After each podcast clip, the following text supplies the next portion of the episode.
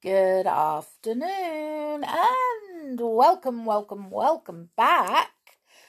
Thank you for joining me for chapter 14 of Five Go Off in a Caravan.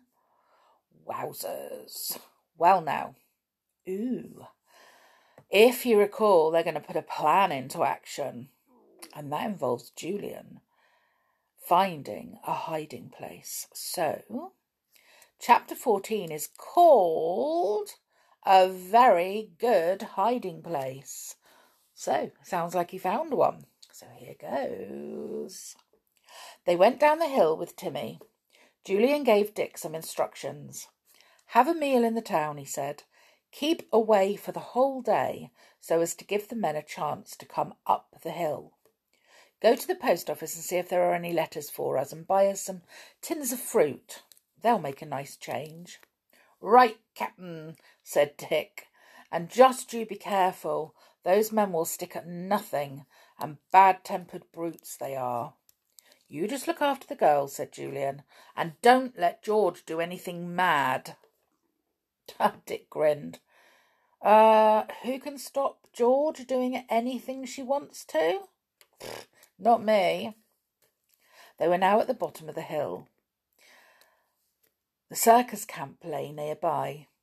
The children could hear the barking of the dogs and the shrill trumpeting of Old Lady. They looked about for Nobby. He was nowhere to be seen. Oh, blow. Wouldn't be any good setting off for the town and laying such a good plan if they couldn't tell Nobby they were going. Nobody dared to go into the camp. Julian thought of the two red cloths that Nobby and Pongo had waved. Double danger. It would be very wise not to go into the camp that morning. He stood still, undecided what to do. Then he opened his mouth and yelled, "Nobby! Nobby!" No answer, and no Nobby. The elephant man heard him, though, and came up. "Do you want Nobby? I'll fetch him." "Thanks," said Julian. The little man went off whistling.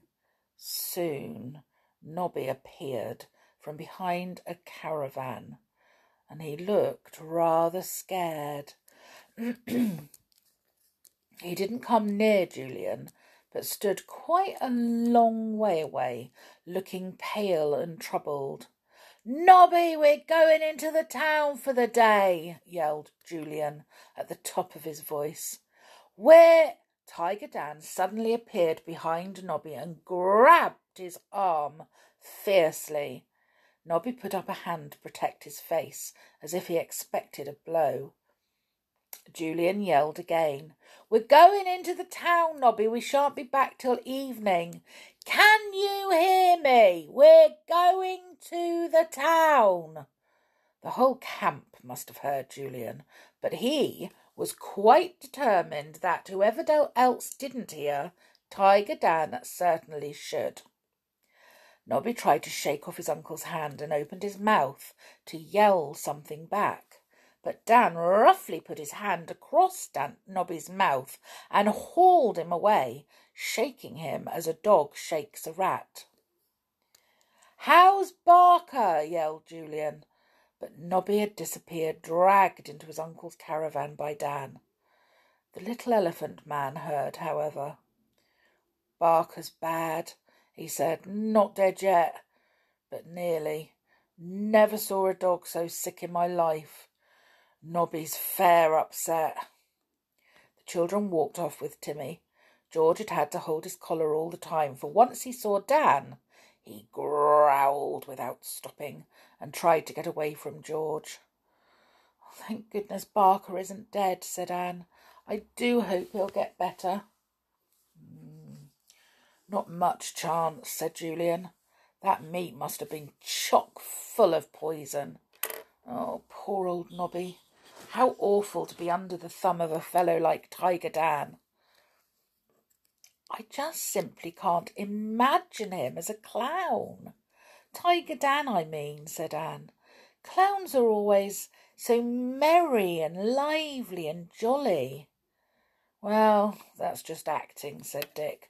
Clown doesn't need to be the same out of the ring as he has to be when he's in it. If you look at photographs of clowns when they're just being ordinary men, they've got quite sad faces. Well, Tiger Dan hasn't got a sad one. He's got a nasty, ugly, savage, cruel, fierce one, said Anne, looking quite fierce herself. That made the others laugh. Dick turned round to see if anyone was watching them walking towards the bus stop, where the buses turned to go to the town. Lou the acrobat is watching us, he said. Good.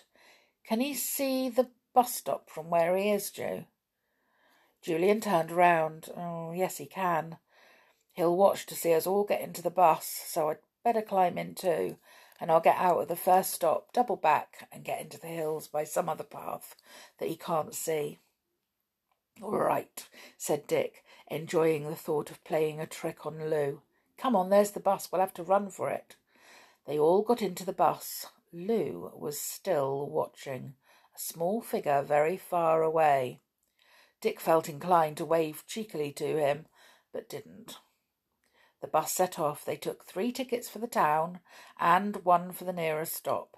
And Timmy had a ticket too, which he wore proudly in his collar.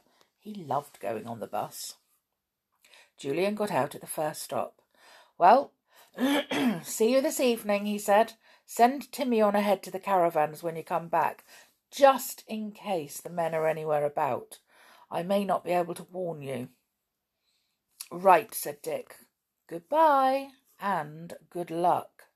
Julian waved and set off back down the road he had come. He saw a little lane leading off up into the hills and decided to take it. It led him not very far from the Mackey's farm, so he soon knew where he was. He went back to the caravans and quickly made himself some sandwiches and cut some cake to take to his hiding place. He might have a long wait. Now, where shall I hide, thought the boy. I want somewhere that will give me a view of the track so that I can see when the men come up it, and yet it must be somewhere that gives me a good view of their doings too. Oh, what would be the best place? A tree? No, there wasn't one that was near enough or thick enough. Behind a bush? No, the men might easily come round and see him. What about the middle of a thick gorse bush? That might be a good idea. But Julian gave that up very quickly, for he found the bush far too prickly to force his way into the middle. He scratched his arms and legs terribly. Oh, blow, he said, I really must make up my mind, or the men may be here before I'm in hiding. And then he suddenly had a real brainwave. Of course, the very place. I'll climb up on top to the roof of one of the caravans, thought Julian. Nobody will see me there, and certainly nobody would guess I was there. Oh, that's a really fine idea. I shall have a fine view of the track and a first-rate view of the men and where they go. However, it wasn't very easy to climb onto the high roof. He had to get a rope, loop it at the end, and try to lasso the chimney in order to climb up. Well, eventually he managed to lasso the chimney, and the rope hung down over the side of the caravan, ready for him to swarm up. He threw his packet of food up onto the roof and then climbed up himself. He pulled up the rope and coiled it beside him. Then he lay down flat. He was certain that nobody could see him from below. Of course, if the men went higher up the hill and looked down on the caravan, he could easily be spotted, but he would have to chance that. He lay there quite still, watching the lake and keeping eyes and ears open for anyone coming up the hillside. He was glad that it was not a very hot sunny day, or he would have been cooked up on the roof. He was beginning to wish that he'd thought of filling a bottle with water in case he was thirsty. He saw spires of smoke rising from where the circus camp lay, far below. He saw a couple of boats on the lake, a good way round the water, people fishing, he supposed. He watched a couple of rabbits come out and play on the hillside just below. The sun came out from behind the clouds for about 10 minutes, and Julian began to feel uncomfortably hot. Then it went in again and he felt better. He suddenly heard somebody whistling and stiffened himself in expectation. But it was only someone belonging to the farm, going down the hill some distance away. The whistle had carried clearly in the still air. Then he got bored. The rabbits went in, and not even a butterfly sailed by. He could see no birds except a yellowhammer that sat on the topmost spray of a bush and sang, "Little bit of bread, no cheese, little bit of bread, no cheese," over and over again in a most maddening manner. Then it gave a cry of alarm and flew off. It had heard something that had frightened it. Julian heard something too, and glued his eyes to the track that led up the hill. His heart began to beat.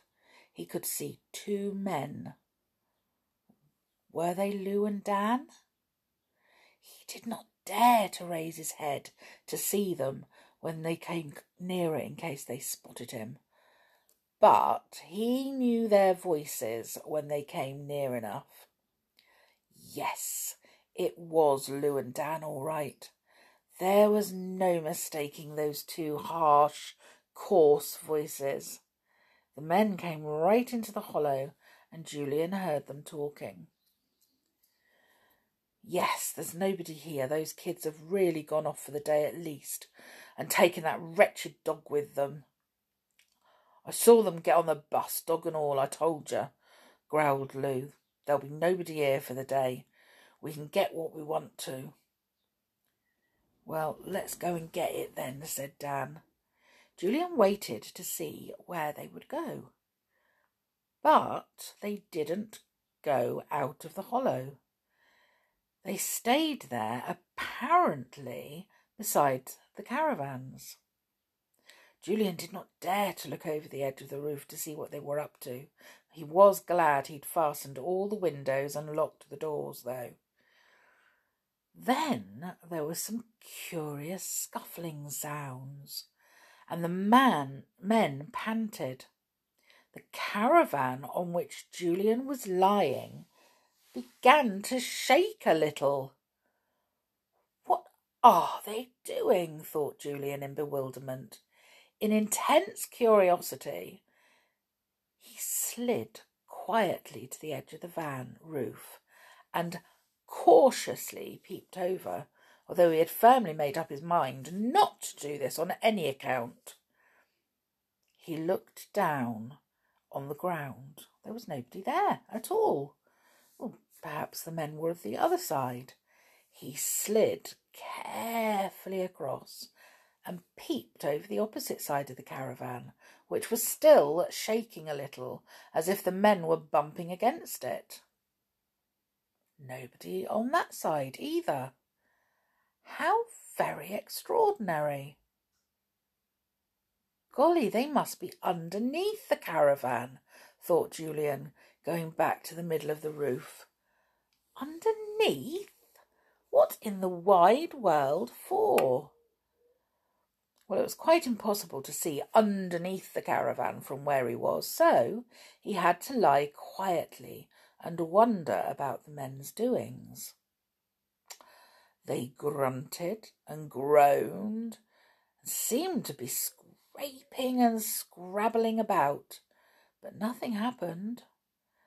Then Julian heard them scrambling out from underneath, angry and disappointed. "Oh, give us a cigarette," said Lou in a disagreeable voice. "I'm fed up with this. I have to shift this van, those tiresome brats. What do they want to choose this spot for?" Julian heard a match struck and smelt cigarette smoke. Then he got a shock. The caravan he was on began to move. Heavens, were the men going to push it over the ledge and send it rolling down the hillside? Oh, my goodness me. That is scary, scary. Can you imagine how, scared he must be feeling up on the roof with them, not knowing whether it's going to go down the hillside. Oh, my goodness me. Right, well, tomorrow we'll find out exactly what they do. And possibly what they're doing underneath the caravan. Weird or what? Anyway, until then, have a great day and take care and stay safe. And we'll see you all again tomorrow. Bye for now.